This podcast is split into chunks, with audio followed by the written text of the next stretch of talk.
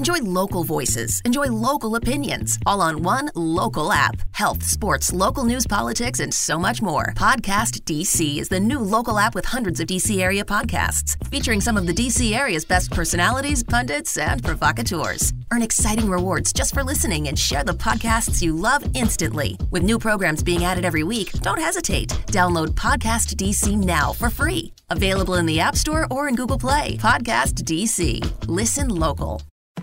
Say It Loud Network presents Corner Table Talk. Hello, everybody, and welcome to this episode of Corner Table Talk. I'm honored to have award winning chef Nina Compton on the show today. We bill our podcast as alternating helpings of food plus drink plus culture, and today we get all three. I've not been to New Orleans in several years, but after doing research for today, my wife, and I and several family family members are planning to make a beeline to Nina's places. Born and raised on the island of St. Lucia, we're going to chat with Nina about her restaurants Compère Lapin and Bywater Bistro, both opened with her and her business partner, her husband, Larry Miller, in the mystical, magical city that is New Orleans. Since 2016, when Compère Lapin opened, both places have become two of the most popular dining establishments in a city that has no shortage of legendary places to eat. Quoting from an article in the New Yorker, quote, New Orleans, as the old line goes, is a city of a thousand restaurants, but only one menu. that might not be so true anymore. We'll get Nina's take on that. Rather than search for elusive adjectives to describe New Orleans, I'll borrow a quote from the late, great Anthony Bourdain. Quote, in America, there might be better gastronomic destinations than New Orleans, but there is no place more uniquely wonderful. With the best restaurants in New York, you'll find something similar to it in Paris or Copenhagen or Chicago, but there is no place like New Orleans. So it's a must see city because there is no explaining it, no describing it. You can't compare it to anything. So far and away, New Orleans, end quote. The city has also produced some fairly recognizable names, Lagasse, Chase, Marsalis, Louis Armstrong, Dr. John, Master P, and an old buddy of mine, Chef Richard Hughes, whose Pelican Club has been serving the French Quarter since 1990. So shout out to Richard and his lovely wife, Jean. Nina emerged on the New Orleans restaurant scene after a run on Top Chef that ended with a decision many viewers were not happy about, leaving Nina in the runner-up seat. She did, however, win the postseason fan favorite award. So, uh, there. Garden and Gun magazines, Brett Martin wrote in December of 2017, Nina Compton, heir apparent, and spells heir H-A-R-E, which is a play on Compère Lapin, apparent in New Orleans. Quote, Compton's ethereal Compère Lapin, arguably the hottest restaurant in town, and is a case study in the push and pull of tradition and the boundless future of the Crescent City cuisine. That's a lot to take on, uh, in any city, much less one as revered for its food as New Orleans. She has since been awarded Best New Chef by Food and Wine in 2017 and Best Chef in the South in 2018. That's no small feat. The South is, is pretty popular with, with, with great chefs. So Nina Compton, so nice to meet you. Thank you for being here and welcome to Corner Table Talk. Thank you. Thank you for having me and thank you for your kind and generous words. Oh, my pleasure. And I, and I should also give a big thank you to our mutual friend and fellow St. Lucia native, Suresh Shakuri, whose mom actually is one of my favorite home cooks of all time. Just a lovely, generous guy and a warm, loving family. So Suresh, thank you so much for the, uh, the introduction to, uh, to Nina. I was just want to say that, you know, I had the fondest memories of Suresh bringing us meals to the to our house. Um, and his mom is an incredible, incredible cook. Isn't she? And just lovely people. I mean, they they took yes. my wife and I in several years ago in St. Lucia, we stayed at their house. She cooked for me every day. I mean, mangoes galore, and, and it was yes. just a lovely experience. so, Chef, we kick things off with what I call short order questions. I don't think that needs any further explaining to you. So with that said, I will get started. What is in heavy rotation on your playlist? What are you listening to these days? Ah, uh, a little bit of everything. It depends on the mood, really. Um, it starts with things like, you know, Bob Marley to Steel Pulse to Blood Orange to Rebirth uh, Brass Band to Dr. John. It, it's just about playing something positive, and that starts my day, and that trickles into the kitchen where we play music in the kitchen. I'm like, all right, guys, what station are we going to listen to today? Because it, it gets the staff jazzed about, you know, being at work and creating a positive environment for them to cook really good food. So music is a huge, huge part of my day. Is it multiple choice in the kitchen? You give other folks a chance to select the music, or are you pretty much the DJ? Uh, well, I started off, and then the last half an hour before we start service, um, we put like a request half an hour where I go and I ask everybody, what song do you want to hear? And it's, it's, it's, it's actually funny because we had somebody who requested Stevie Wonder and everybody was singing. And then the next song went to like, uh, a Tupac song with like Dr. Dre that was like very hardcore. So it's, it's, it's kind of nice to see different personalities in the kitchen and knowing what my staff listen to. It's kind of an insight of the person I, am working with. So it, it, it becomes very jovial because you, you see people that you'd never think listen to Stevie Wonder, you know, or Tupac or whoever it is, but it's just an insight of their life. Or, or a 60 year old like me who knows every lyric to, to Nas's New York, New York. Yeah. So, yeah always a surprise. you spend a lot of time on your feet. I presume. So, what is your footwear of choice? Uh, in the kitchen, I wear Blundstones that are pretty comfortable um, in the kitchen. But outside the kitchen, I I like to show a little bit of style. So I wear things from you know, my, my husband actually got me a pair of Steph Curry high tops, uh, which I'm in love, I'm in love with. I actually don't want to wear them too much because they're so pretty. Um, and the color, the, it's actually the color is, is all the shades of different curries. So it, it matches my personality. So I have those, you know, I wear JP Tod's if I just want to go for a casual walk. Um, and, you know, a classic Gucci loafer. You can't go wrong with that. No, you certainly can. I, I love everything that you chose. So and this might be hard, but the thing you miss most about St. Lucia? Uh, I miss I miss my mom. Um, my mom is. I mean, we live in the same house since I, I grew up there. It's 40 something years. Um, but I, I really, I think during the pandemic, it made me miss home more and more because the house that I grew up in was, it was very special to me in my childhood because we have a beautiful view seeing you know, Pigeon Island on Martinique, the neighboring island from, from our kitchen window. So every morning, my mom was always like, she's like, let's just sit down and just watch the view. So I became very appreciative of my surroundings, you know, having mango trees in our backyard, guava trees, you know, huge lime trees, every fruit you could think of at my fingertips. So when everything's in season, it's just a beautiful time to be in that house. Um, and just cooking with my mom and spending time with my mom, I, I miss that a lot. That's a wonderful image. And we're going to talk a little bit about your family home because it was not just any family home. And it sounds like the view was incredible when not at one of your places and you have a rare night off, which I'm sure does not happen often, where do you and your husband, who is also your business partner, Larry Miller, where do where do you guys go for date night? You know, it's it varies. We we keep it very low key because you know, being in a restaurant, um, it is a lot to take in. You know, a lot of moving parts. So we just try and go somewhere very chill. We live around the corner from Bacchanal Wine, so normally we go there and just sit outside, listen to some live music, and then walk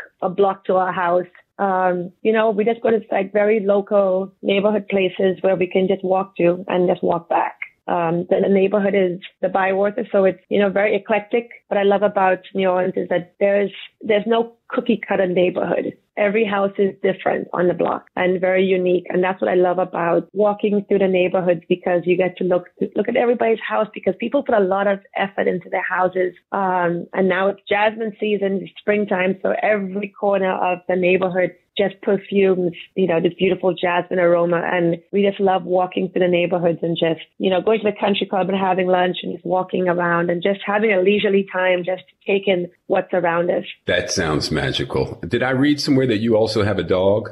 I have two. I have two. Uh, so we have a Pomeranian, Rocky, and then we have a, a, rescue from the Baton Rouge floods that happened like four years ago. Uh, he's a he's a mixed breed. He's uh, his name is Hank, and Hank is the love of my life. he he really he really is. We call him the fanciest dog because tail is so curly Like it's a perfect little round and he is so proper. There's the way he prances around and the way he sits up. He, I almost want to give him a bow tie and a pocket square because I think he'd wait. He would wear it so well because he is the most proper dog you'll ever meet. Debonair. Yes, very much. That's so fun. My wife and I have rescued several dogs. We're German Shepherd lovers, and my mom, who's oh. no longer with us, oh. would often give our dogs this incredible backstory that you know she made up, but seemed to go with their personalities. But uh, right. Yeah, we are we are absolutely dog lovers. Um, so, Chef, who past or present would you most like to host at an intimate dinner party? It would be this would be this would be by mix. It would be Michelle and Barack Obama, Bob Marley, and my father and my grandmother. That's who I would like to have just to sit down and just talk about life. You know, my grandmother, she, she passed away a couple of years and, you know, it's, it's funny because I remember when it was the year 2000 and everybody was freaking out about the world crashing and just everything just going to we don't know what's going to happen for Y2K. And I remember it was New Year's Day and she, she, she raised a glass of champagne. She's like, I've made it to the year 2000 and she lived a, a long life. I mean, she, she passed away in the 80s, but I would, I would like to have like just seen the world now through her eyes. Mm. You know, and the same with my father because my father was, you know, very involved in, you know, the government systems of St. Lucia and just wanted to see what he thinks of the world now. Um, and then, of course, Barack and Michelle Obama, who are presently alive, and to see what they see now and where we're going to go. And I think with Bob Marley, he was so instrumental in bringing people together um, and just, again, seeing the world through his eyes now. That would be an interesting dinner table that you just described. it, it, it, would be. Any of us would love to be there. Um, yeah, and I, I, as you're saying that, I think about my dad who uh, passed away in 2007 before Barack got in office. And I always thought, you know, how he would have reacted to know that uh, we elected an African American uh, yes. president. Yeah. Yes. Um, all right. Last one of these. Your fondest childhood food memory.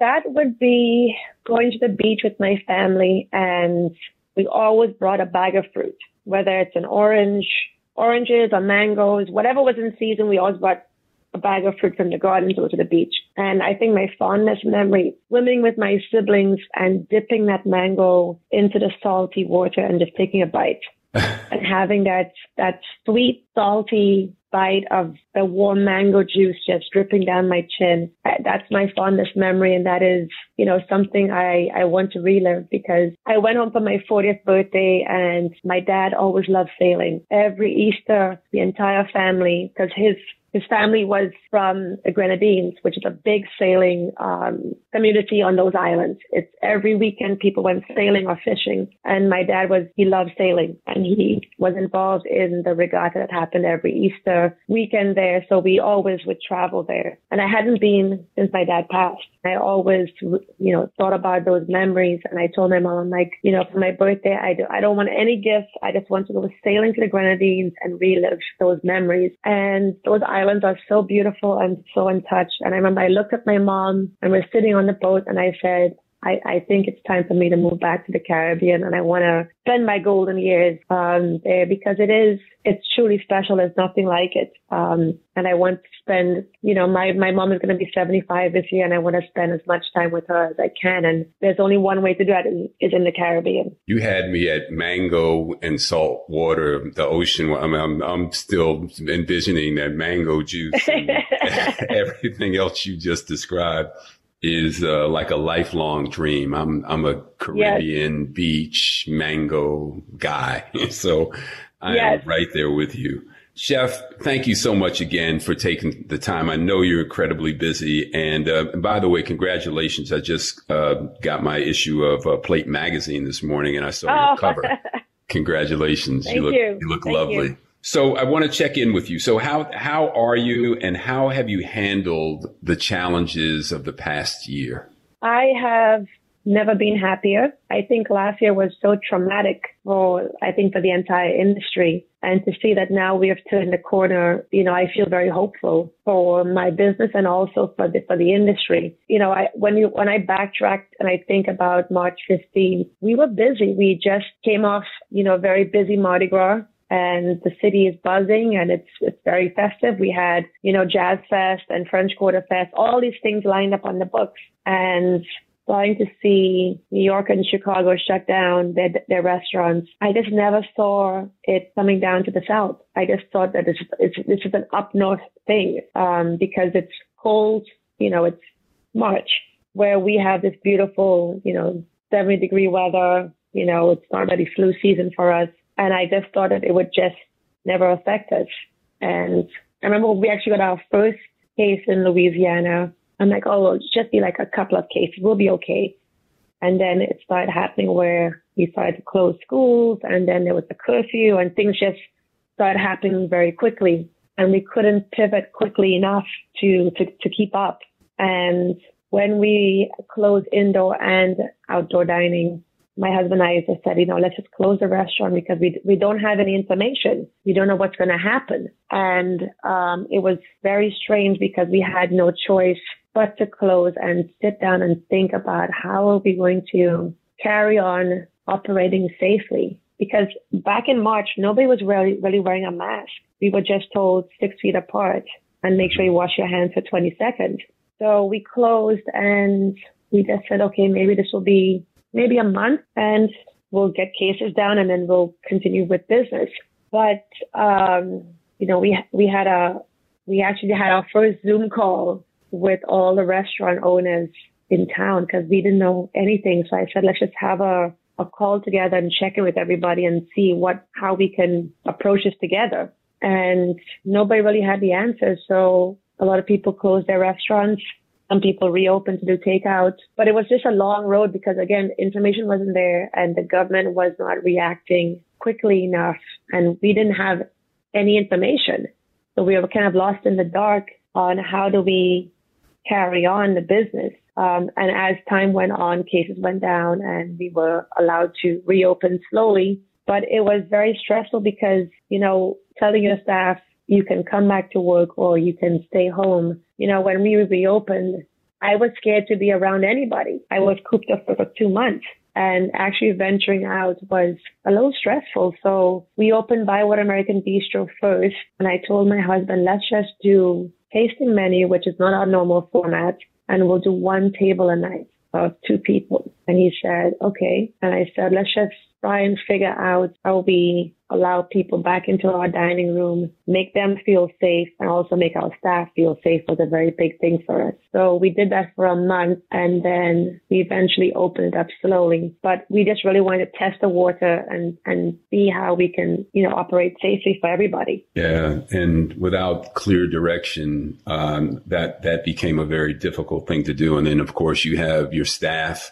of however many people between two places that uh, are accustomed to going to you for some certainty and, and answers. And now their income has been, you know, completely shut off and you don't necessarily have a, a definitive answer for them. So I'm sure right. that had to add to your stress load. Well, yes, it did because, you know, when, when we shut down, I think the week leading up to it, I, I think I looked like a deer in headlights because I literally didn't have the answers. And, and for me, being an owner and being in charge of all of these people between both restaurants and always having an answer. No, we're going to do it like this or we're going to do it like this. And people were coming to me and like, chef, what are we going to do? And I'm like, I have no idea. You know, I was looking to, to our mayor who was, she did a very good job of running, running the show, but for me, not having the answers to tell my staff and then also to have a staff meeting and say, hey, we're going to close until further notice. It, it was hard um, to tell people, hey, file for unemployment until further notice. I mean, I, I cried in front of my staff because I felt like I let them down. And, you know, these are people that have families that rely on me to keep them employed. Um, and when you don't have those answers, you feel like you've let them down. And that was a very, very hard point for me because, you know, when we were locked down, I would check in with my staff because again, that was, that's also a very stressful thing. You know, you had people that were used to a certain schedule of going to work, you know, um, and then some people didn't know how to adjust to not working, not being occupied. You know, they had some people that uh, had to take care of, you know, six family members during quarantine. You know, they had some people that, um, you know, they were taking care of three or four kids and they're cooped up in their house and they can't leave the house. You know, it's, it was a very hard time for everybody, um, to go through those things. But again, you know, I was able to bring back nearly all of my staff who wanted to come back. And, you know, it was a very stressful time because restaurants weren't busy, uh, last year. So the stresses of operating the business, but you know, knowing that I'm keeping my staff employed, you know, I felt like it's it's gonna things are gonna bounce back eventually, which they are. Yeah. And I think I've changed as a person in the sense of, you know, being thankful every day to go to work every day and see my staff employed and happy and safe. All of them are vaccinated. Um, so I feel like everything that happened last year, we went through so much that anything that happens this year, we're just like, nothing could be worse than 2020. Um, and yeah. it, it's, it's, we, we've had a different outlook on everything where I don't take things seriously as I used to because I'm kind of living in the moment a little bit more because, you know, I think we just got used to having things a certain way. And I think it was kind of, you know, I think it was kind of God just saying like, Hey, you guys are taking, you know, things for granted, like seeing your family all the time and traveling and going out and being around people. And I think we just took those things for granted where now we had to reset and, and say, Hey, you know, traveling for a vacation is a luxury. We just got so used to jumping on a plane and going on a trip or, you know, seeing friends and family. Now it's, it's, you take those things like, I'm thankful to go see my mom, you know, so I think it, it was a good reset button that had to be hit. I think a lot of people were thankful for things to slow down, including myself, because, you know, I traveled a lot for work. I worked a lot of hours and there were some things where I said, you know, I want to be able to enjoy my morning with my husband and my dogs before I go to work. I want to do those things um, and get things in perspective of it's not always about go, go, go. It's about taking time for yourself. And also the power of telling people no is very important because I found myself victim to saying yes to every event and every, you know, whatever it does. Yes, I'll, I'll do it. I'll help you out. I'll do all these things. And I ended up taking you know, my time out of my schedule and not leaving any time for myself. And that's one of the things I want to preserve is taking time for my family and, and for myself, uh, and preserving my light because, you know, if I don't preserve my light, you know, my staff and the people, my team around me need me to be energized and have my light, you know, really bright. You know, if my light is dim, that affects, you know, everybody around me. Absolutely. That, that's why they tell you to put uh, in an airplane, put your oxygen mask on first, right? Before you help. Right. You know, even your your your kid next to you, which is um, not necessarily or It's kind of counterintuitive, but uh, you know, to your right. point, yes, some self care is is essential. And you know, I, I concur. I mean, I certainly we don't wish any suffering on, and people have had a very difficult time this year, but it has given us some room to pause and really contemplate the way that we live our lives. And I, and I've done the same thing as you. And for that, I'm, I'm, certainly grateful. What is the, um, what's the current status of opening? Are you fully, uh, indoor dining, uh, 100% in New Orleans or what's the status now? So we are at 75%. Uh, I mean, even if we go to 100%, it, it doesn't really affect adding more seats because we have to just six feet apart. So we can't add any more tables. But one of the things we did add at both restaurants, we never used to have outdoor tables. We always did indoor, and it's actually really nice to have outdoor tables. At Compère Lapin, we have the wind, the doors open, so it, it's it's a very nice energy. Um, when people are you know sitting outside, it's just it's just a really nice um, I think addition to the restaurants. But I think when people are coming to restaurants now, everybody is so festive and so thankful and happy. And you see a lot of people say, you know, I haven't been out to eat in months. I'm just thankful to be out. And a lot of people are celebrating life again um, in restaurants. You know, people have you know, bringing their families together, you know, friends they haven't seen in, in, in months. Uh, and they're doing it in restaurants and catching up. And, you know, it's all the dining rooms in New Orleans are full and full of laughter and people are happy, you know. Um, and I think the great thing about New Orleans that kept us going were the locals you know, a lot of people were not traveling to New Orleans, you know, the past year, but the locals made it a point to support either through takeout or gift cards because everybody wanted to see their favorite restaurants thrive and survive and make it to the other side. And, you know, we're very thankful that a lot of restaurants did not close here. And, you know, the community here is very strong and supportive. And I think that was, you know, very instrumental in us coming on the other side. Yeah, I, I love hearing that. And I want to touch on something in a few minutes that I thought it was really cool um, when you guys were, were had first um, found the space for Compère Lapin in uh, the hotel, and your husband was getting a little pressure from the hotel owner to to open right away, and and you both said no, we don't want to open until June, and the and the owner said, well, there's nobody here. No, in June it's quiet, and and you both were like, exactly, that's what we want. We want the locals, and I think you know, to the point that you just raised, I'm sure that that uh, that endeared you to the uh, to the local clientele. But uh, I'm going to come back to that in a moment. But first, sure. I want to talk about your dad and the, your the your your your royalty, chef. Um, the Compton name is associated with uh, political royalty in St. Lucia. John Compton, your father, was the nation's first prime minister and considered yeah. uh, its founding father. And your your pops was no joke. I mean, I, I read a story about him. He was a charismatic and dynamic speaker, but early in his career, he made his name by drawing a gun on a sugar factory owner who had refused to recognize an employee union. So your dad was right. uh, quite a character and uh, talk about him, but uh, just share with us if you don't mind. I mean, you, I know you started to, but uh, I, I, don't think any of us mind hearing a little bit more about some of the memories that you had uh, growing up on such a beautiful tropical island as uh, St. Lucia. You know, it's it's it's funny that I never really saw my dad as the prime minister. He was always dad. And, you know, it's, my dad was, he's very, very humble. You know, he, he had a very humble, you know, upbringing, you know, growing up in Canouan, on a very, very small island. But my dad was very ambitious. Um, he studied, uh, in England. He studied law and then always wanted to come back to the Caribbean and help implement what he learned overseas to help, um, the islands grow.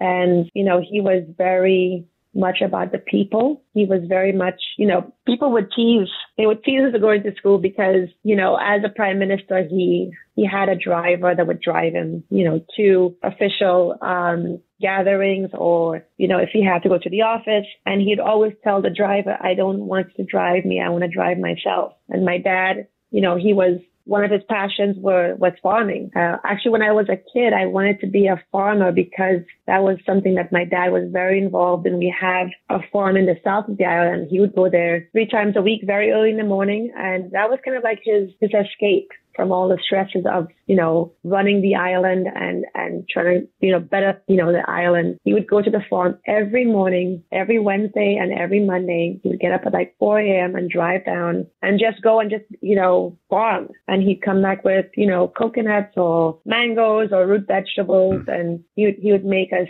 every morning freshly squeezed juice from the garden. That was his thing. We call it daddy's juice. Um, you know, so he was, he was very, he never, he never said it, you know, he never put his family before work. He always said, you know, when I'm around my family, it's about family. And, you know, he would drive home every lunch.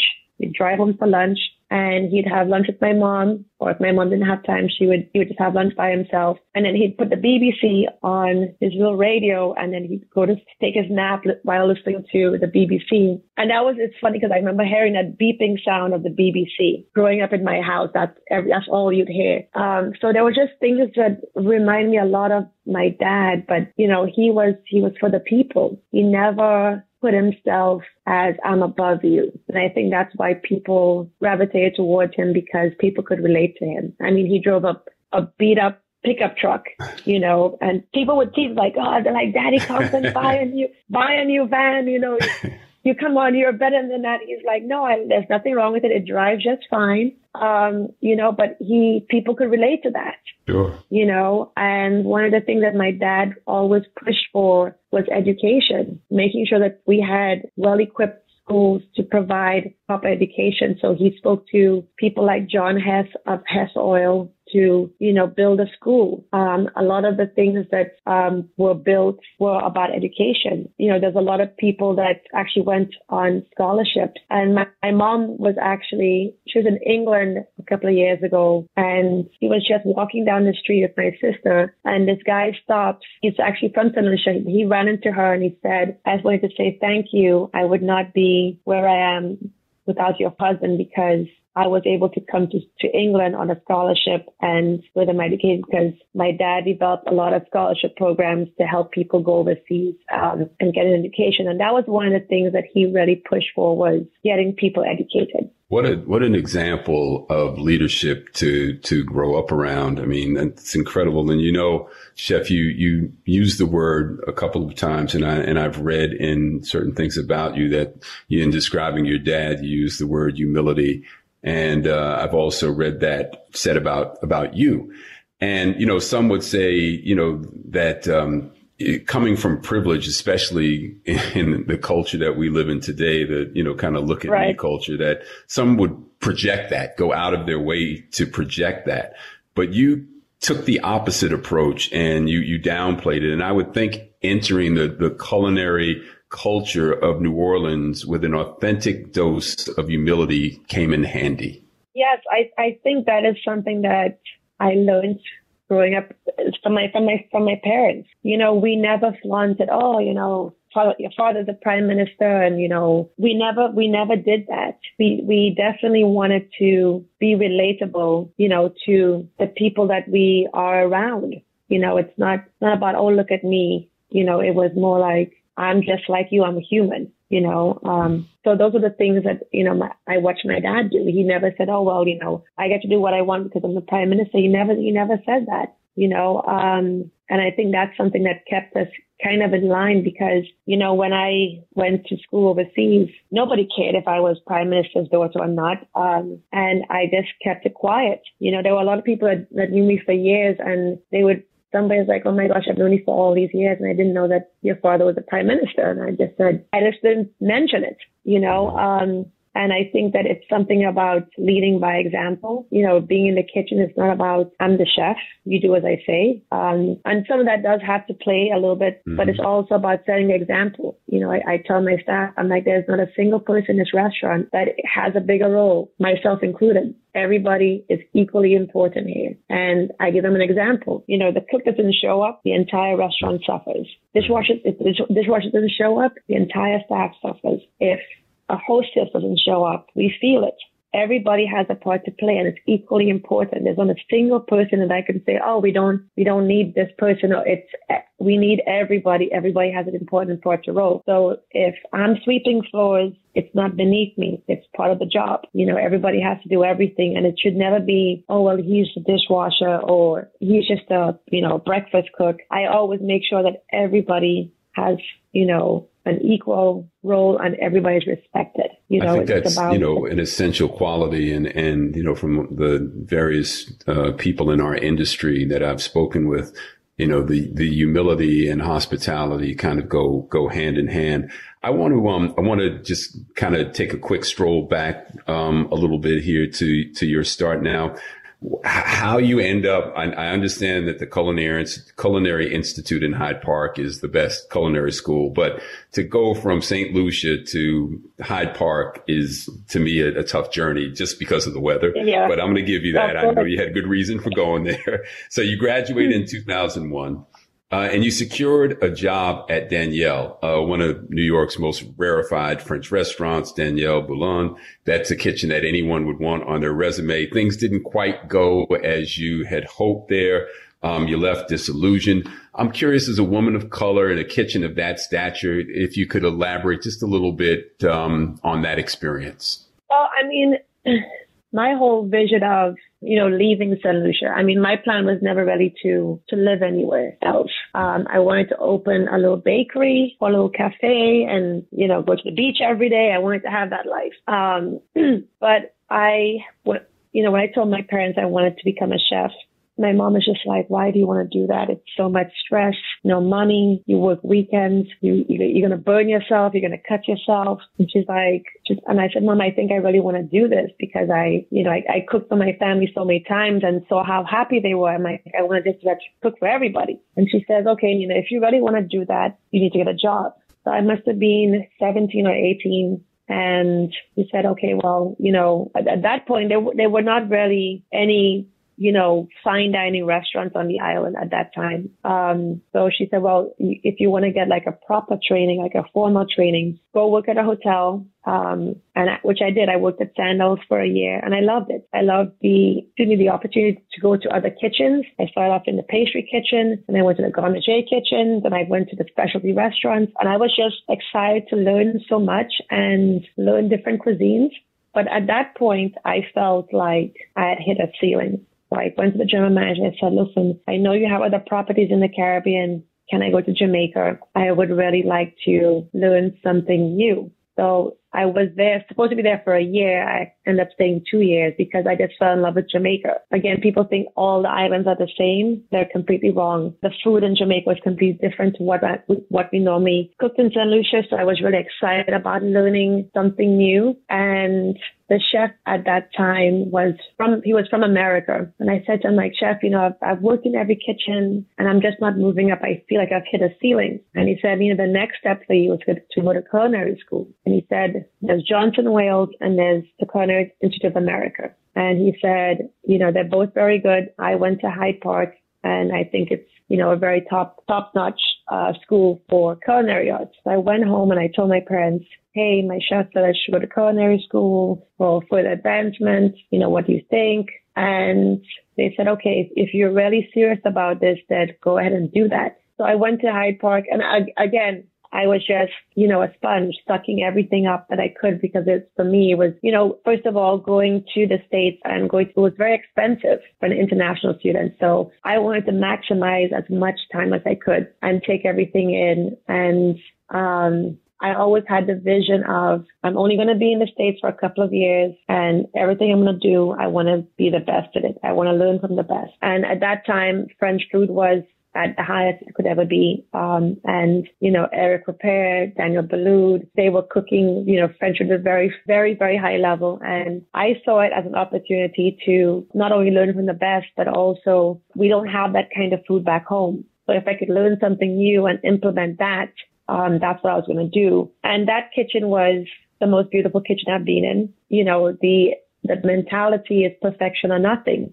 Uh, it's a very tough kitchen because the standards are so high. And I very rarely saw any mistakes happen in that kitchen. And it was a very, it's very intense, very male dominated. But, you know, again, I just came in with the mentality, I'm here to learn as much as I can. And, you know, that, that was, that was the goal, which I did. Um, it was a, it's very instrumental because that was my first fine dining restaurant I worked in. And I'll never forget this. It was lunch service. This is right before 9-11 and, you know, restaurants were very busy and Daniel Boulud came in because we had a VIP come in and I worked garde and he came over to my station and we were very busy and he was just going through my entire station because he, he wanted to make this dish for his VIP. And he said, what, what is this? This station is a mess. And he's like going through everything. And I remember he said, stop what I'm doing and watch how I want the station organized. And I remember he did that. And he said to me, if you don't have respect for the ingredients,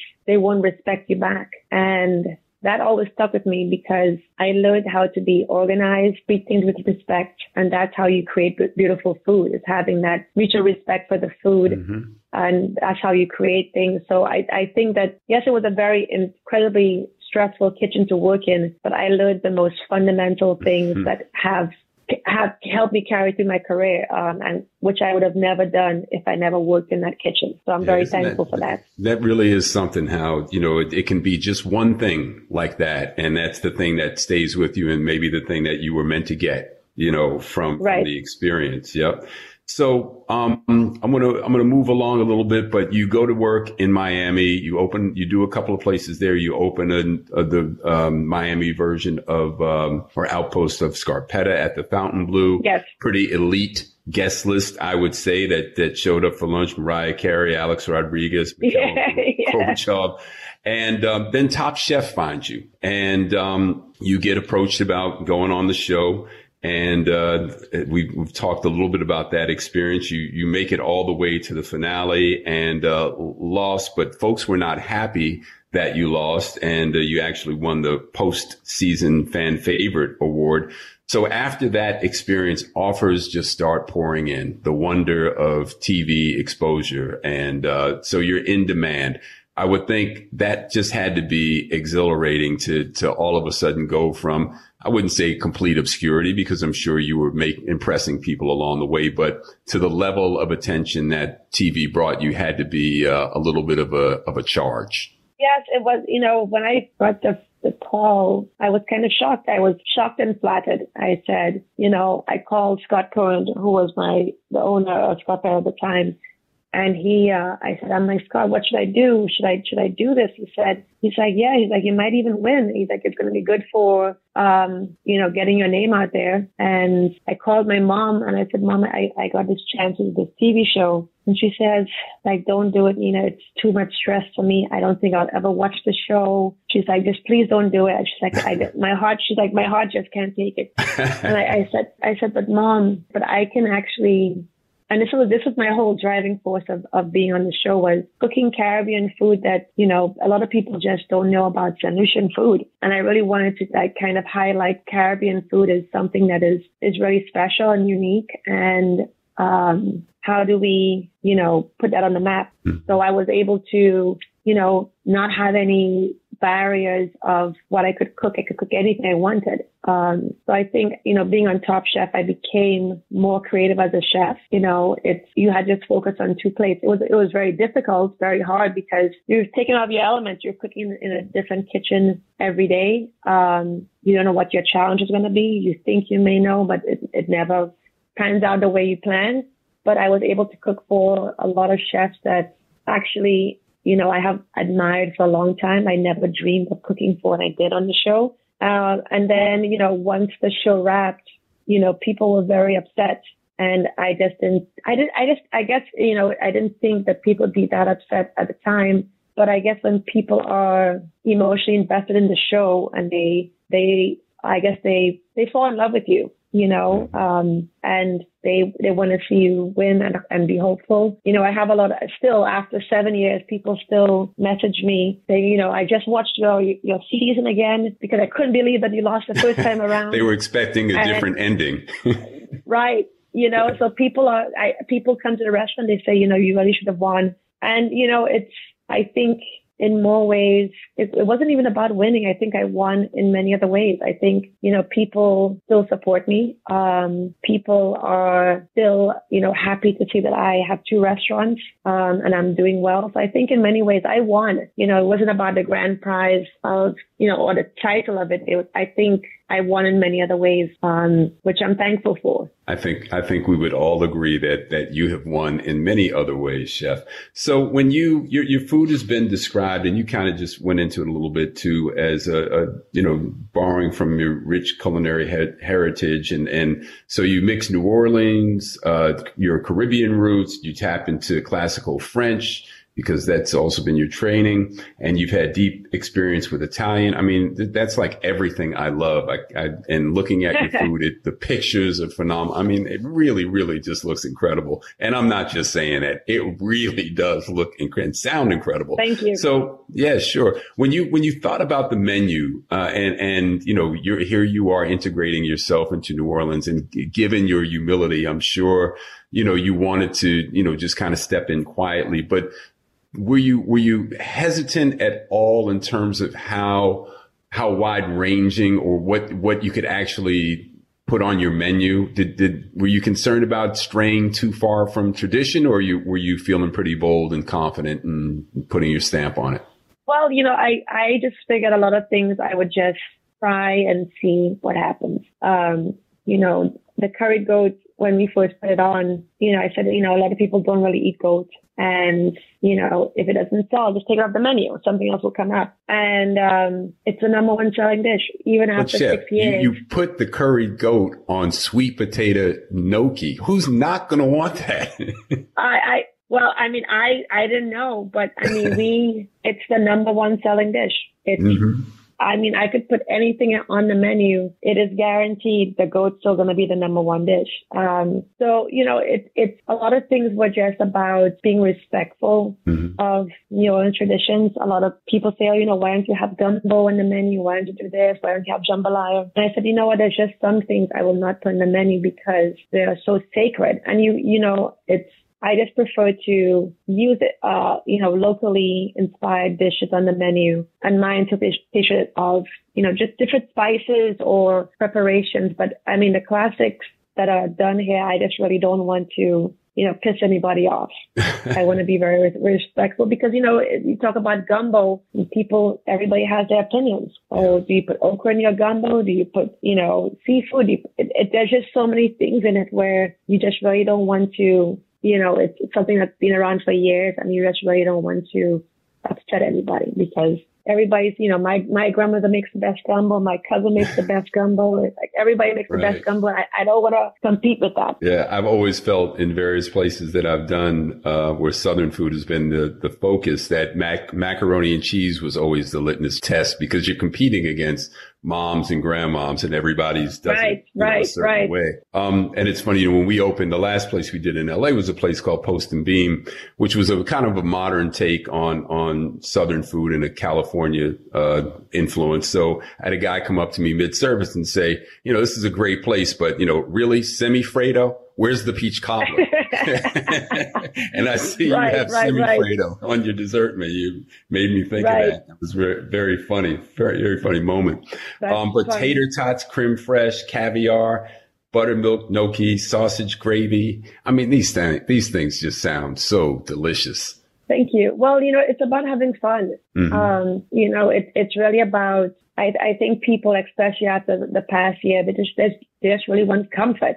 They really want to, you know, have that bowl of, you know, curried goat as a warm hug. I think people just want to Mhm. just be taken care of, you know, I think that's what people really want more than anything now is, you know, it, it, it was very stressful for a lot of people, you know, and it's about enjoying a moment, a night out and, and just being taken care of, I think is really special now. And I know you have a, a vibrant bar scene and a fantastic cocktail list. But chef, the thing that caught my eye was the house-made ginger beer. Oh yes, and that's something that is very near and dear to my heart. And again, it's just about bringing people, you know, things that I grew up with. You know, you talk about things like conch.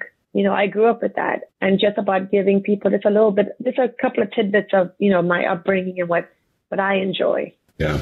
Um, I wanted, we have, we're, we're getting close to the end here, but before, before I last ask you the last couple of questions, I noticed that you have a 4% surcharge on your menu and, uh, that's for wages for back of house and been reading how across the country there have been hiring shortages. Just a lot of people have left our industry and there just aren't enough employees around. Um, how has that worked for you? Have you gotten any pushback from customers? Have, have the employees appreciated? I'm sure they appreciate the additional wage, but what's what's the feedback on that policy? You know, it, it's been really helpful. Um, I talked to a lot of restaurant owners last last summer when we were reopening, and you know, it's one of those things where restaurants were losing a lot of money last year. So you know, we were trying to implement a way of trying to bounce back from having a you know a terrible year. You know, because we saw it as okay, we're gonna op- we're gonna open up. And then six months from now, you know, we'll have to do reviews and people will want to raise. And we were just trying to make you know, I think the kitchen, you know, they, it's been a very tricky situation where, you know, the tipping thing in, in some states that the kitchen can't get those tips because they're not, I guess, legally they have to serve the food, uh, to be part of the tip pool. So there were a lot of things we just, you know, a lot of, you hear a lot of nightmare stories of people that, um, have done that to, you know, tip out their cooks and they get sued by servers. It just becomes very messy.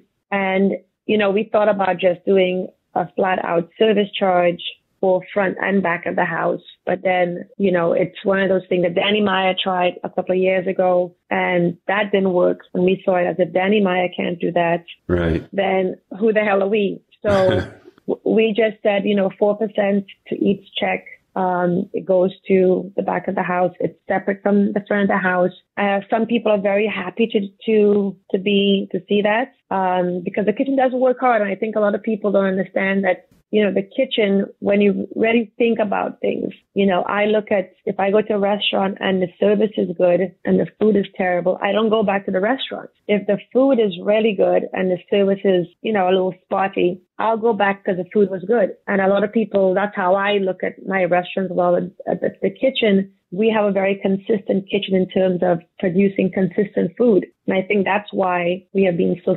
successful is because you know, people don't really say, oh, well, you know, it's kind of so-so. The food is a little, you know, hit or miss.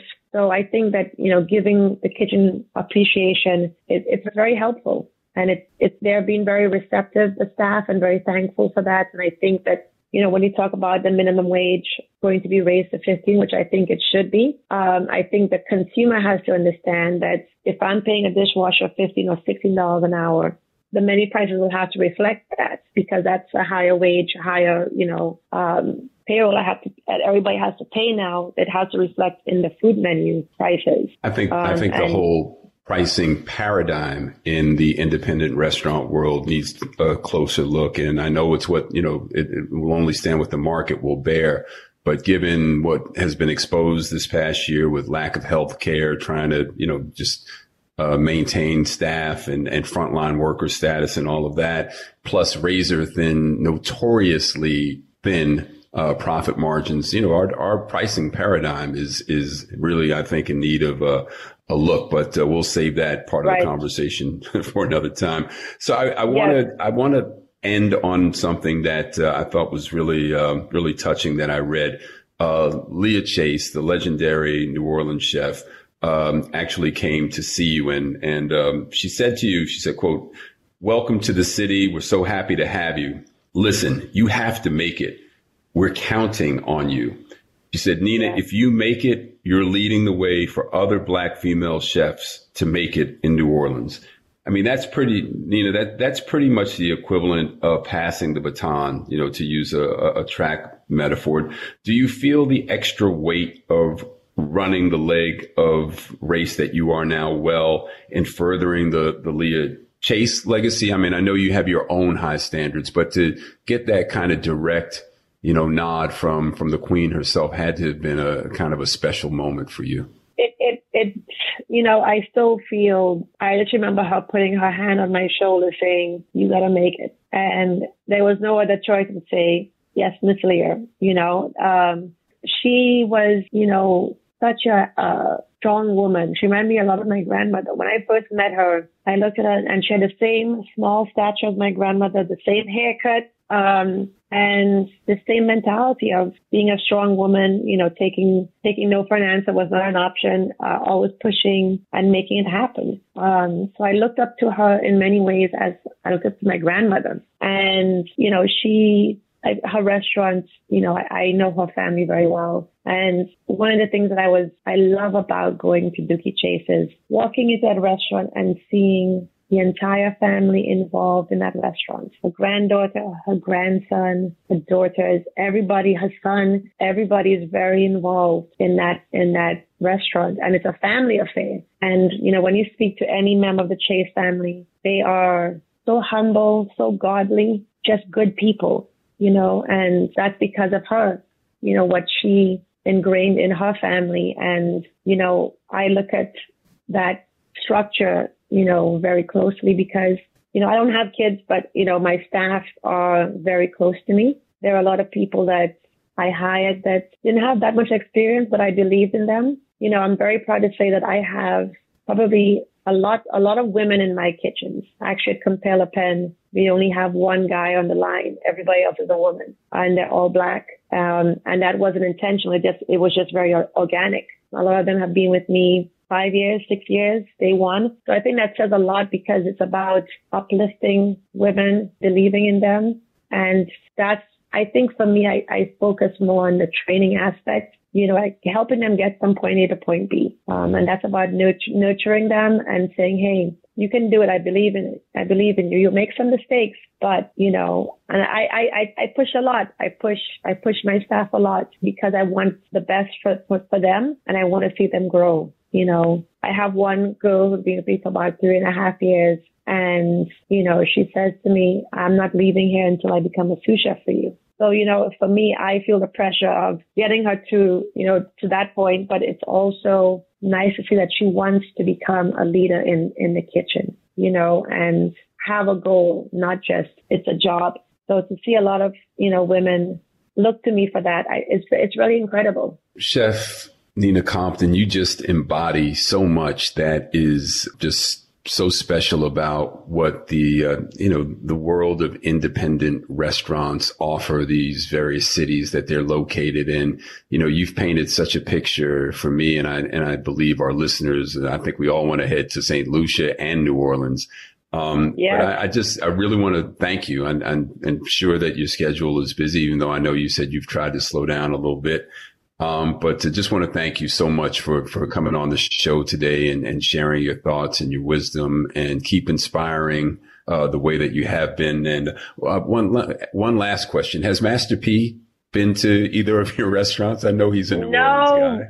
But he, he, um, his manager, Boswell, comes in a lot and, um, he, they're just good people. Manny Fresh, Manny Fresh has come in and I don't normally get starstruck, but Manny Fresh, he DJs around town and does all these things. And um, he came in, and I was so starstruck.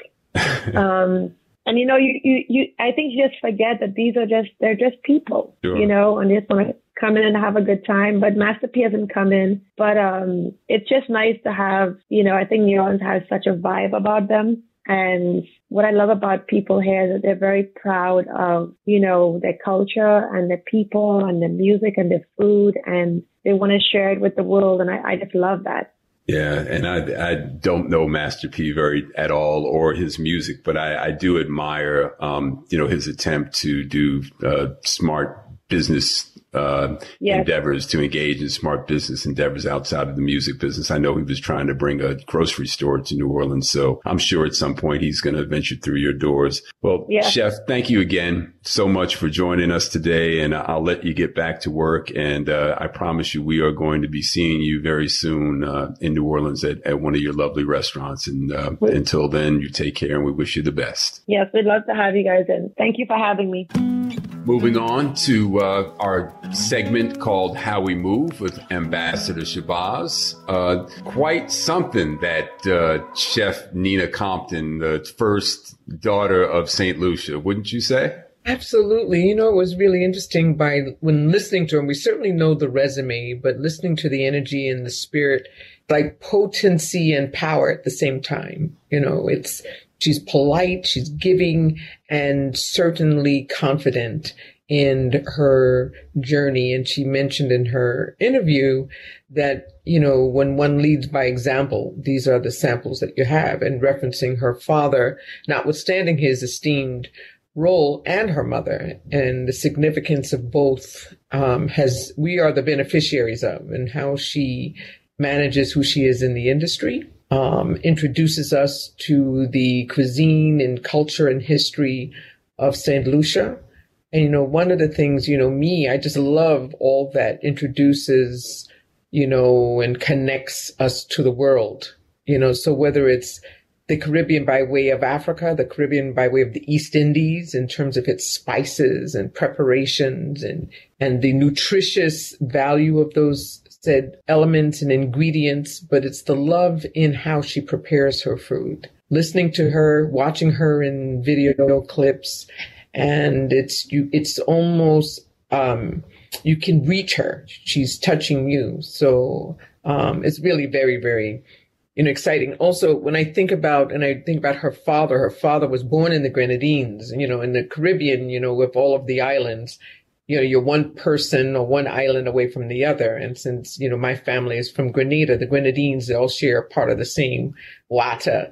Mm-hmm. So, you know, when I get a chance to speak to her again, I'm going to make that connection, you know. Um, but to even explore Compère Lapin, mm-hmm. it's perfect to be in, in New Orleans, you know. Um, someone had written once um, for for some, and I'm quoting, for some, New Orleans is considered the northernmost city of the Caribbean, where the industry, where the history, food, and music of here and there intertwines. And most people don't realize the significance of that land area. People go in and out for Mardi Gras, they go in and out for the Essence Festival, they go in and out for the various music, musical concerts and everything. But in the early 19th century, you know, during the Haitian Revolution, thousands of refugees from Saint Dominique, which was Santo Domingo, which was the island of Hispaniola. Um, one part we now know is Haiti, you know, arrived in New Orleans, doubling the population. Shortly thereafter was a new wave of Cubans. And so the presence, that which we get, while it's an American based city, it's a global mecca of flavor and, and it's nonstop. You know, when you, as soon as you land, you feel like you've been transported, but you haven't had to use your passport. You know. You know what else uh, really struck me about about Nina was you know her her level of expertise. Um, you know her culinary expertise when when you take the various cuisines that uh, she's influenced by French, Caribbean, Italian, yeah. and you and you execute those at the high high level that she's capable of. How exciting! Just just it's a place I, I really cannot wait to go there now and dine in her place.